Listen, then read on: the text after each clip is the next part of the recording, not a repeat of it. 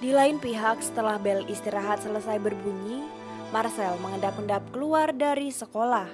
Setelah berpikir keras, dirinya akhirnya memutuskan untuk bolos demi latihan dance cover.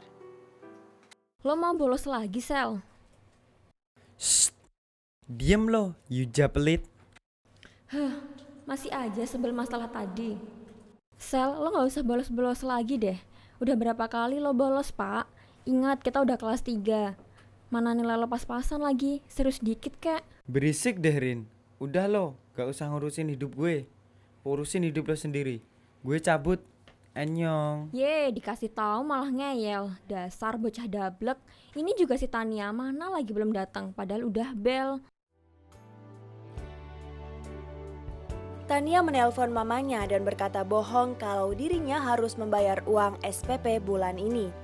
Tania melakukan hal tersebut karena itu satu-satunya cara untuk melunasi album yang sudah terlanjur dirinya pesan itu. Dan sang mama pun percaya saja dengan bualan Tania. Mah, Bu Meida tadi bilang ke Tania buat suruh bayar SPP bulan ini. SPP bulan ini? Bukannya udah mama kasih ke kamu ya uangnya? Hah? Masa sih mah? Tania nggak inget? Kayaknya mama belum ngasih ke Tania deh. Eh, masa iya mama lupa? Mama inget udah pernah kasih kok. Tapi mah Tania tuh nggak ngerasa bahwa uang yang mama kasih. Mama lupa kali. Mama kan rada pikun. hmm, mungkin. Ya udah, habis ini mama transfer, kamu buruan bayar.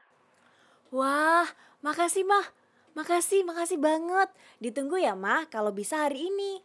Iya, mama tutup dulu ya. Oke mah. Yes, mama emang paling gampang deh dikibulin.